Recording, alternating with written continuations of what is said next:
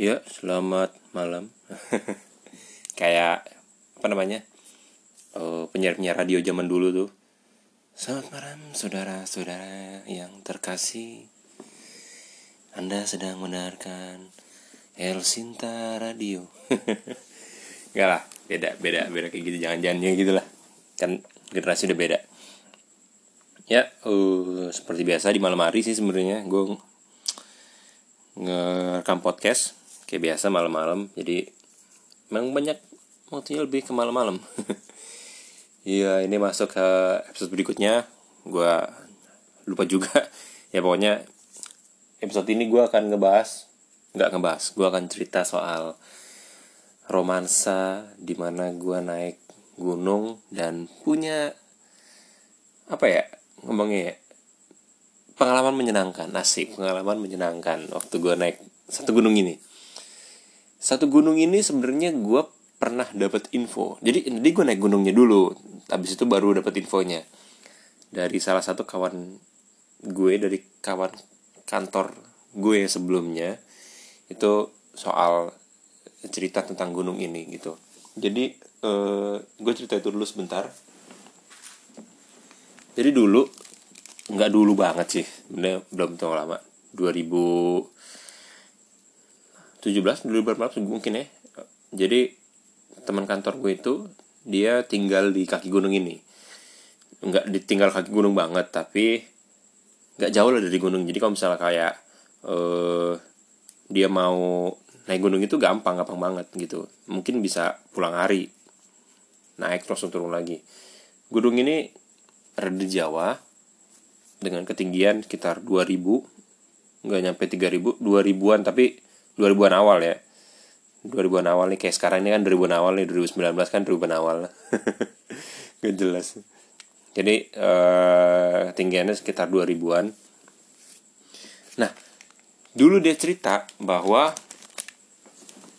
walaupun dia tinggal di deket gunung itu, bokapnya sama sekali gak pernah ngebiarin dia untuk naik gunung itu. Dia gak nanya secara jelas sama sama bokapnya kenapa. Yang jelas dia nggak boleh naik aja sama nggak boleh naik aja gunung itu kayak gitu. Nah, saya pada akhirnya dia e, berada di umur yang tepat, asik umur yang tepat nggak pokoknya intinya dia dewasa aja. Jadi dewasa dari kecil kan dia pengen banget naik gunung itu, cuman nggak diboleh-bolehin sampai akhirnya dia dewasa dan lulus kuliah, dan akhirnya ya dia mau naik lagi. Jadi lebih tepatnya ada temennya yang mau naik gunung itu, terus dia izin sama bokapnya. Nah, bokapnya bilang bahwa alasan dia bokapnya alasan bokapnya dulu nggak ngebolehin dia naik gunung itu dari kecil adalah ada kisah horornya. Apaan? Jadi intinya ada kisah-kisah mistisnya intinya. Jadi di gunung ini dulu e, jadi pengalaman bokapnya. Jadi bokapnya pernah naik gunung ini, pernah naik gunung ini. Terus e, entah naik yang keberapa, tapi si bokapnya itu mengalami kejadian ini. Jadi entah ya itu entah naik yang keberapa. Jadi suatu pas dia naik itu bokapnya ngerasa kayak ada pasukan ABRI di waktu bokapnya naik ya naik gunung ini. Bokapnya nenda di nggak tahu daerah puncaknya, pokoknya udah di dekat-dekat puncak mungkin. Dia dengar si bokap itu dengar kayak pasukan ABRI rame itu jalan, kayak tau kan kalian kalau misalnya sore-sore gitu ABRI jalan nyanyi-nyanyi terus gitu kan, sambil jalan lari gitu, jogging gitu kan. Nah, percis kayak gitu, tapi di atas gunung. Bayangin itu di atas gunung. Jadi bokapnya tuh ngerasa kayak wah ini nggak bener. Terus bokapnya keluar keluar tenda kan, kan udah malam keluar tenda. Nah, tapi dia nggak menemukan apa-apa.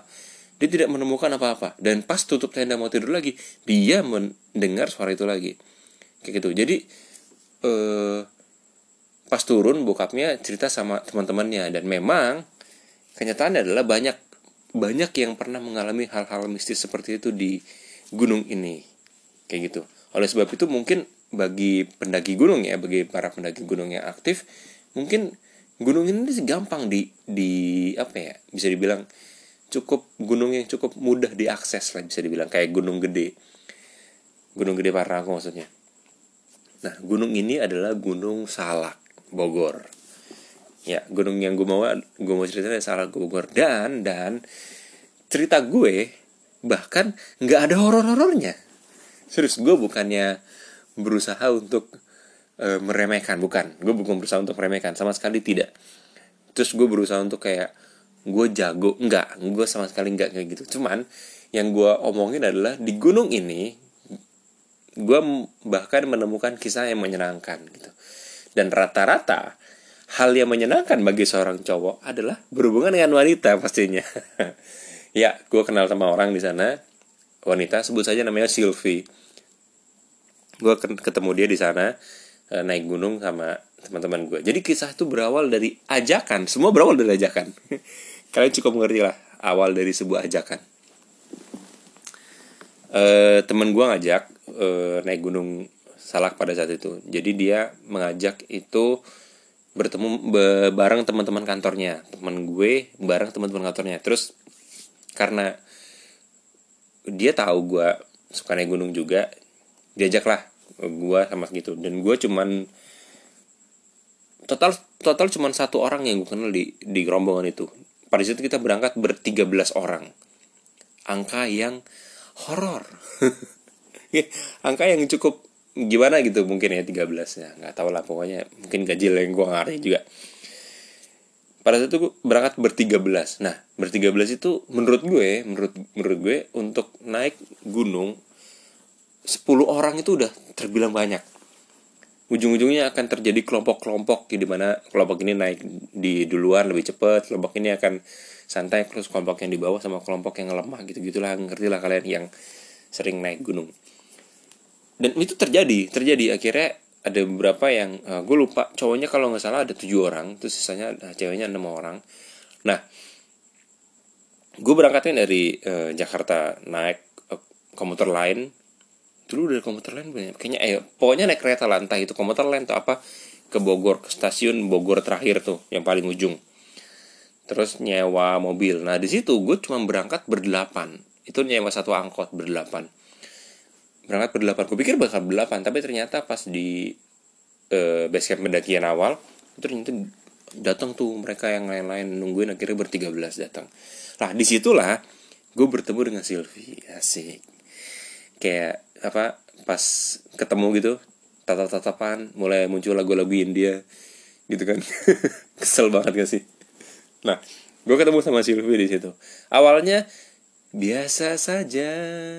Kita saling ya sih, ya gitu lah, kayak gue ketemu sama teman-teman orang yang baru pertama kali gue naik gunung ya. Biasa aja, gak ada apa-apa gitu, jalan aja. Nah, terus naik, kita naik nih.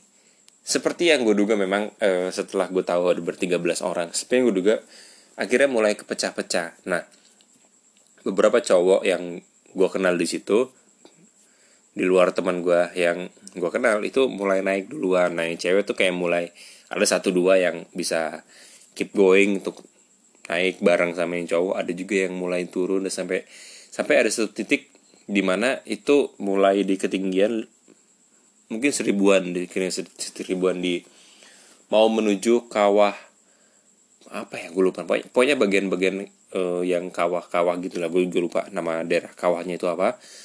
Nah, di situ gue mulailah ngobrol dengan si yang namanya Sylvie tersebut. Nah, si Sylvie ini Si Sylvie ini uh, kalau gue bisa bilang Secara fisik ya Secara fisik kalian bisa gue bilang adalah, pertama dia uh,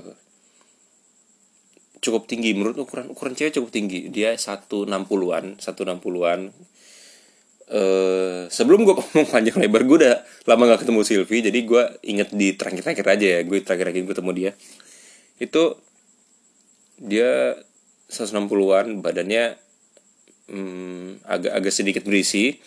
Mungkin kalau gue bisa prediksi berat badannya lima puluhan, empat puluh lima puluhan kayak gitu. Terus dia pakai jaket dan jilbab pink, seingat gue jilbab pink ya. Ntar di fotonya ya jilbab pink.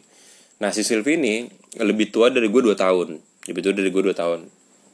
Kayak gitu. Nah, ngobrol lah kita ngobrol. Terus dia nanya, e, udah berapa kali naik gunung gitu.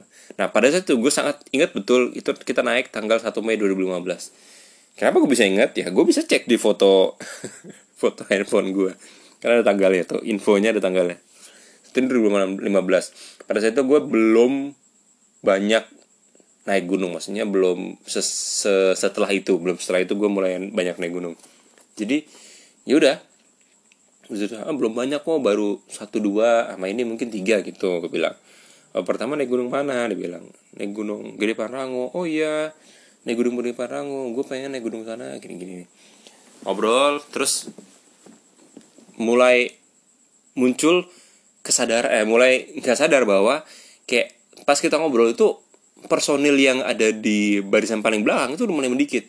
Awalnya, awalnya barisan paling belakang itu ada sekitar enam atau tujuh orang gitu, gue lupa. Nah, terus pas kita udah mulai ngobrol, jalan kan udah mulai pelan tuh, karena nengok kanan kiri untuk ngobrol kan. Nah itu, sampai pada akhirnya tuh mulai kayak tinggal berempat doang, bener-bener tinggal berempat. Nah, tinggal pas berempat itu mulailah ngomongin soal kerjaan. Terus di kerjaan, nah, si Sylvie mulai cerita soal kerjanya dia juga. Terus gue sama teman gue cerita soal kerjaan gue juga pada saat itu kan. Nah, pada saat itu gue tensin, gue malu. Kenapa? Karena si Sylvie ngomongin soal kerjaannya dia, dia kerja di salah satu dealer motor, gue lupa kalau nggak salah waktu itu dia bilang Honda, dealer motor Honda. Terus dia jadi administrasinya gitu sambil lanjutin kuliahnya dia kayak gitu. Tapi dia udah kerja, dia udah kerja gitu. Jadi hmm, dia sempat cuti kuliah, walaupun dia lebih tua dari gue, tapi sempat cuti kuliah, dan pada saat itu gue juga masih kuliah gitu. Nah, gue belum bisa menghasilkan uang, tapi gue sudah, tapi gue menghabiskan uang dengan kuliah kayak gitu. Terus gue sempet tensin kan, aduh dia udah kerja walaupun sambil kuliah, tapi gue belum gitu. Gue punya duit, gue cuman kuliah doang, gue sempet gitu kan. Gue mikir, oh mandiri sekali gitu, cukup-cukup mandiri menurutnya, karena gue tidak melakukannya kan, tidak melakukan me- bekerja sambil kuliah kan, cukup mandiri, oh iya gitu. Nah, terus udah sampai di seribuan tuh, ketinggian seribuan, terus dia mulai ngebahasin soal kehidupan pribadi. Dia mulai ngebahas soal kehidupan pribadi. Terus dia bilang dia ngekos. Dia bilang, Sylvie ini bilang, e, iya gue ngekos, tinggal di daerah Jakarta Selatan. Ya soalnya dulu kantor gue di Jakarta Selatan, cuman sekarang udah pindah gitu. Sempat ngekos di Jakarta Selatan dia bilang, terus pindah lagi ke Jakarta Pusat. Oh iya gitu, enak emang ngekos gitu. Karena kenapa gue tanya gitu? Karena gue belum pernah ngekos kan. Emang ngekos enak kan? Ya gimana, gak bisa, orang jauh dari orang tua juga, tinggal sendiri ya, kadang-kadang pergi sama teman aja gitu. Nah, entah apa yang ada di pikiran gue pada saat itu. Nah, gue bertanya sesuatu yang eh, apa ya, kalau gue bisa bilang seharusnya terlalu offense menurut gue. Kalau lu bertanya kayak, lu udah punya pacar belum gitu kan, kayak baru pertama kali ketemu gitu. Dan konteksnya tuh bukan Bukan apa bukan blind date gitu. Kayak misalnya gue ketemu sama, gue dikenalin sama teman gue cewek, terus e, dengan tujuan bahwa ya lu kenal sama dia, terus lu kalau bisa blind date sama dia gitu, oh, jalan sama dia berdua. Kan itu konteksnya udah jelas ya, bahwa pada saat kita bertanya e, lu udah punya cewek atau belum, atau punya pacar atau belum gitu, ya wajar gitu, karena memang konteksnya blind date. Bahkan seharusnya ya, kalau blind date itu diketemuin gitu, seharusnya memang pas-pas udah gak punya pacar, seharusnya.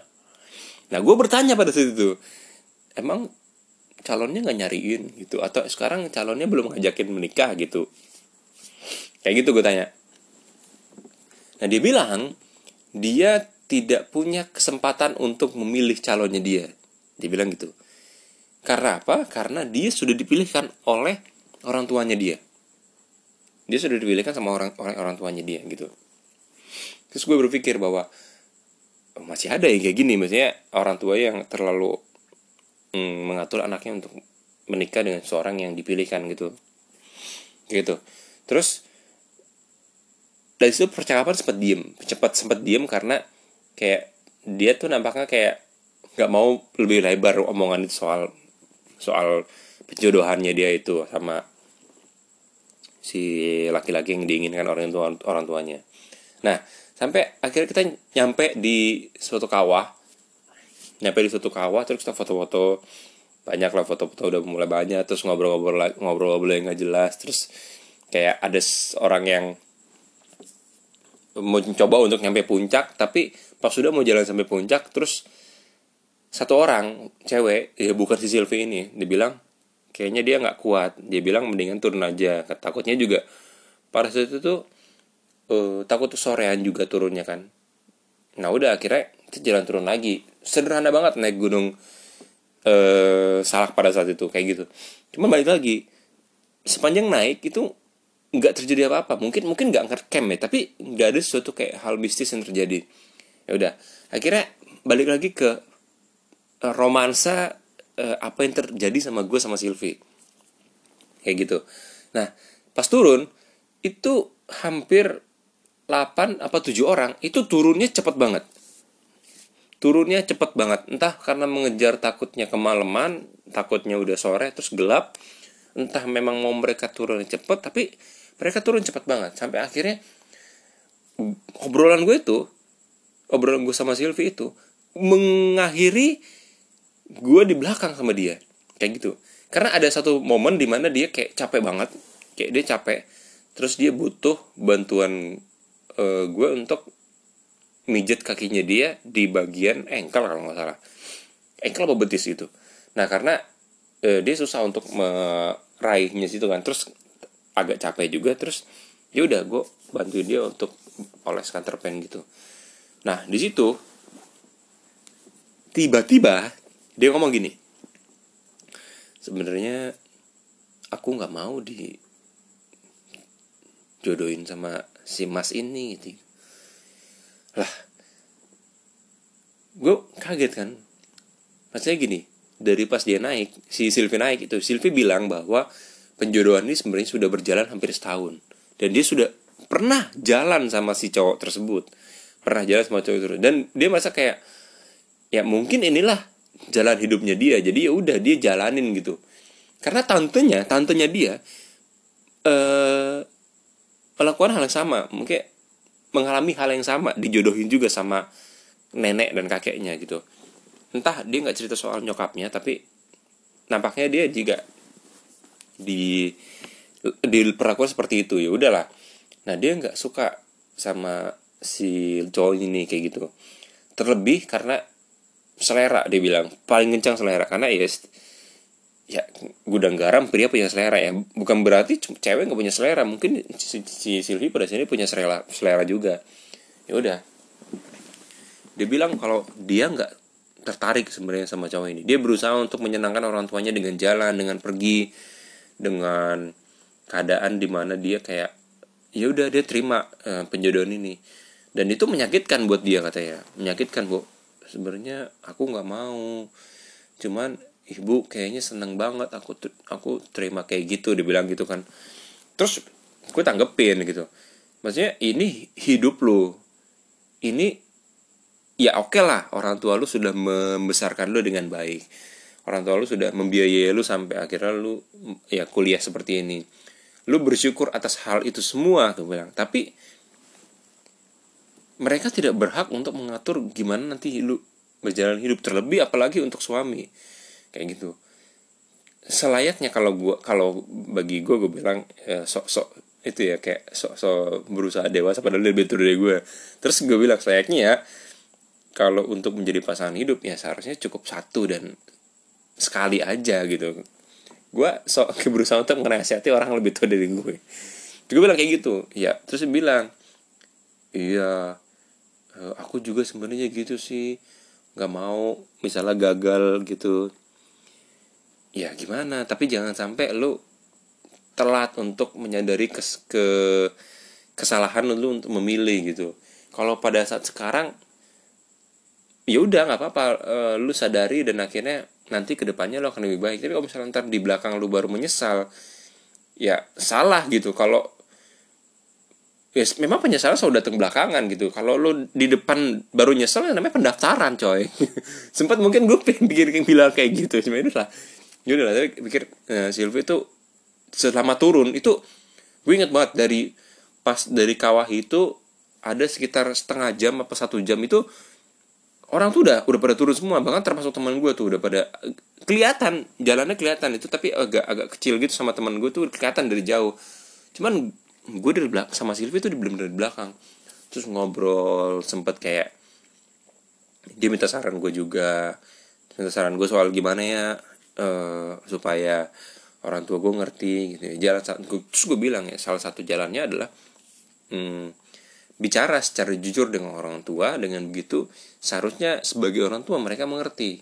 Cuman balik lagi, kalau seandainya nyokap lu mengalami hal yang sama, uh, dijodohkan sama uh, nyokapnya dia atau nenek lu, mungkin akan sulit. Tapi kalau lu bisa menyampaikan itu dengan baik, menyampaikan oh, pola pikir lu tentang perjodohan dengan baik, ya mungkin mereka akan mengerti seperti itu kan. Gue bilang gitu ya, kalau mereka nggak ngerti ya kabur aja. Kabur aja, maksudnya gitu, tetap hidup lo gitu loh. Orang tua lo tetap nggak bisa ngatur gimana cara lo hidup gitu. Oke, orang tua lo bisa membantu lo, orang tua lo bisa menyatakan kan gue yang gedein lo, tapi it's okay, itu benar. Tapi hidup yang akan lo jalani atau suami yang akan lo nikahi adalah orang yang akan hidup bareng lo, bukan sama ibu lo. Enggak, aku bilang kayak gitu kan. Dan dia kayak berusaha untuk mencerna itu. Nah, kisah ini berlanjut coy. Bener-bener kisah ini tuh berlanjut. Jadi eh, cerita di gunung tentang si Sylvie ini eh, mendek, eh, galau soal pilihan orang tuanya ini akhirnya berlanjut. Kenapa gue bilang berlanjut? Karena setelahnya, setelah ini gue pikir eh, setelah gue turun dan akhirnya gue pisah sama dia di gunung itu, dia mengucapkan satu hal, dia mengucapkan satu hal gini. Kayak waktu, jadi dia pulang tuh ke arah yang beda, gue lupa dia pulang ke arah mana, tapi gue naik lanjut naik, setelah turun dan sampai ke stasiun Bogor, gue naik komuter, terus gue eh, pulang ke arah, ke arah, ke arah rumah gue, ke stasiun daerah rumah gue, cuman dia tuh, gue lupa dia naik apa, tapi dia nggak naik kereta intinya, kayak gitu. Nah, dia bilang bahwa kalau nanti gue butuh teman cerita atau gue galau, lo mau gak ngasih saran atau nemenin gue? Dia bilang kayak gitu. Nah, karena gue pada saat itu gue berpikir, oh gue punya teman baru, it's okay, gue bisa bantuin dia untuk setidaknya ngomong apa aja lah yang ngebuat dia bisa bisa lebih baik, gue mikir kayak gitu. Yaudah, nah pada saat itu juga kita tukeran nomor handphone. Nah, di sini kisah berlanjut. Beberapa hari, enggak, gue ingatnya dua hari, dua hari setelah kita turun gunung itu dia chat gue. Dia bilang gini, e, gue mau pulang nih bulan depan, gue takut ngadepin orang tua gue sama nyokap gue. Dan gue ngomong sesuatu hal yang sebenarnya sama sama yang ada di waktu di gunung. Gue bilang jelasin sesuatu yang baik sama orang tua lu. Kalau misalnya orang tua lu nggak ngerti, ya lu kabur aja. Banyak berusaha untuk berusaha untuk ngasih tahu orang tua lu aja sebaik mungkin kayak gitu. Sebelum lu ngejelasin ke orang tua lu, ya lu bawa doa dulu. Kalau perlu orang tua lu kasih aqua dulu supaya fokus. Gue bilang kayak gitu, tapi sambil bercandaan. Nah, waktu berlalu berlanjut gitu aja sampai akhirnya dia beneran pulang. Nah, kenyataannya adalah pas dia dari ngomong soal gue takut nanti orang tua gue gak terima apa omongan gue, sampai dia pulang itu dia selalu ngabarin gue kayak chatting segala macam. Sampai akhirnya tuh sekitar, ya kan dia bilang ya, sebulan depan dia, itu gue merasa, merasa gue kayak oh, ini mengarah ke sesuatu yang berkaitan dengan suatu hubungan erat. Gue bilang gitu kan, gue pikir kok mengarahnya ke sana. Gue kayak dia uh, selalu chatting gue, selalu ngabarin gue. Terus gue juga kayak ngabarin juga, chatting juga itu. Sampai akhirnya dia pulang, sampai dia pulang terus dia pas dia udah sampai di kampungnya, di daerahnya dia, dia bilang gini, Ndra, gue mau gue mau ngomong, coba ngomong sama nyokap bokap gue nanti kalau misalnya apa-apa, kalau terjadi apa-apa atau hasilnya apapun nanti gue kasih tau lu, bilang kayak gitu. Gue usah itu. Nah, habis itu dia hilang tuh, gue lupa, hilang hampir seminggu dua minggu. Nah, di situ ya ya wajar aja. Terus gue sempat kayak berapa kali nanyain gimana kabar, gimana hasil selama satu dua minggu itu. Nah, gue mulai berpikir bahwa pengalaman gue sama dia di e, gunung itu kayak baru pertama kali itu gue ngerasain kayak e, baru pertama ketemu terus langsung nyeplos ceritain tentang apa yang dia alami, tentang kehidupan pribadinya dia kayak gitu. Nah terus abis dua minggu dia hilang itu, tiba-tiba dia ngechat gue di WhatsApp. Dia bilang gini, Ndra, gue gak jadi tunangan. Gue ngerasa gue menemukan sesuatu yang lebih dari sekedar tunangan. Waduh anjir. Sumpah anjir, gue mikir anjir waduh. Di situ rasa G R, rasa kesel, rasa kayak anjir goblok amat, rasa kayak yang bener lu gitu. Itu kecampur aduk. Terlebih rasa G R sih sebenarnya, gue bisa bilang gue rasa G R. Gue rasa kayak anjir nih orang, anak orang gak jadi nikah gara-gara gue, yang gue pikir. Sumpah gue pikir anjir, seriusan lu. Gue sempat ngomong kayak gitu, tapi dia bilang e, gue memutusin untuk tinggal di sini dalam beberapa minggu, dia bilang gitu. Dan gue rasa kayaknya gue butuh sendiri dulu, gue bilang gitu. Semenjak itu dia nggak ngechat gue tuh, semenjak itu dia nggak ngechat gue, terus sampai akhirnya dia bilang uh, dia nggak ngechat gue, sorry, sampai akhirnya dia bilang uh, gue hilang dulu, terus dia nggak ngechat gue sama sekali gitu, ngechat gue sama sekali terus hilang. Terus gue mikir ya udahlah, mungkin memang emang ada sesuatu yang ingin dilakuin, yang salah satunya itu nge nolak tawaran nyokap bokapnya. Dan gue nggak tahu sebenarnya respon nyokap bokapnya kayak gimana, karena dia nggak pernah cerita. Sampai akhirnya kisah itu Uh, berakhir, gue bisa bilang berakhir pas dia bilang bahwa Ndra thank you, lu jadi pendengar, lu jadi nyaran gue segala macam. Gue sekarang nggak jadi uh, nikah, terus gue lamaran juga udah, udah dibatalin segala macam. Dan nampaknya sih orang tua gue kayak nggak suka, tapi ya udahlah, gue nggak terlalu ambil pusing. Sampai akhirnya dia bilang gue bakal ke Jakarta lagi, bilang kayak gitu. Gue bakal ke Jakarta lagi dan mungkin lanjutin kuliah gue. Nah, setelah dia bilang dia bakal ke Jakarta lagi, terus gue sempet bales juga. Gue bilang nanti kabarin ya aku dari Jakarta. Mungkin mungkin makan ada pertemuan setelah itu ya.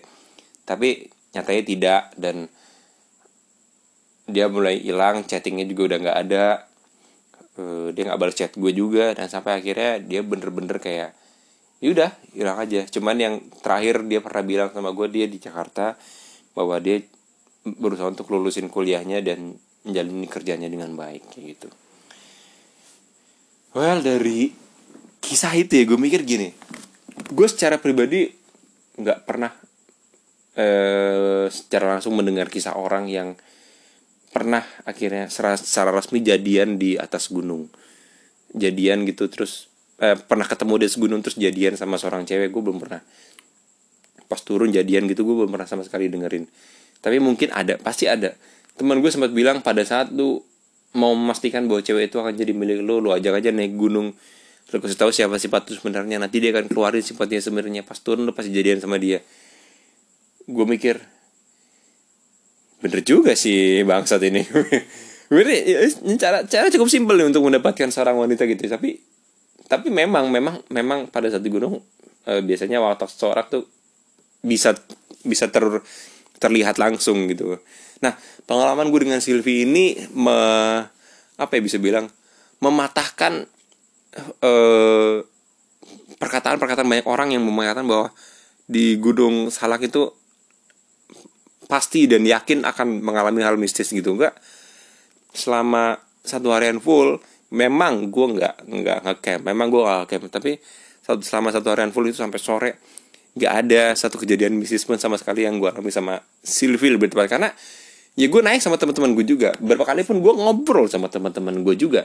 Tapi ya itu, pengalaman dengan Sylvie itu gue rasa kayak menyenangkan. Bahkan gue belajar dari dia juga eh, bahwa kadang-kadang lu nggak bisa menahan sesuatu itu terlalu lama untuk diri sendiri. Memang ada hal di mana eh, kalian atau gue sendiri nggak bisa selesain. Maka kadang solusi dari orang dan keberanian dari orang lain, dukungan dari orang lain bisa menguatkan bahwa gue berani untuk mengatakan tidak atas suatu hal yang dipaksakan dalam diri gue kayak gitu.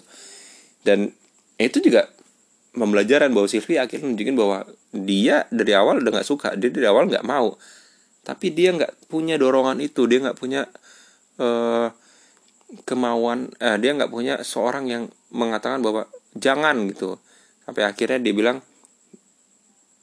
dia berani gitu. Dan gue gue ngerasa kayak ya, bagus menurut gue, akhirnya dia bisa, mungkin gue harap sekarang dia bisa mendapatkan kehidupan dia yang bener-bener dia mau gitu, bahkan pasangan yang bener-bener dia sukai. Gue harap seperti itu, dan gue nggak tahu karena gue udah lama nggak ketemu dia juga. Ya gue harap sih dia sekarang kayak gitu sih gitu. Jadi mungkin gue suatu saat nanti akan naik Gunung Salak lagi, dan mungkin pada saat itu gue baru bisa mengalami yang namanya mistis lagi. Tapi gue bisa uh, bilang adalah di kisah ini, di kisah gue naik Gunung Salak sama teman-teman gue, terlebih kisah gue bareng sama Sylvie di sana, dan banyak cerita di sana. Gue nggak ada sama sekali cerita mistis sama sekali di sana gitu ya. Dan seandainya pun gue naik, sebenarnya gue nggak berharap gue ketemu secara mistis sih kayak gitu.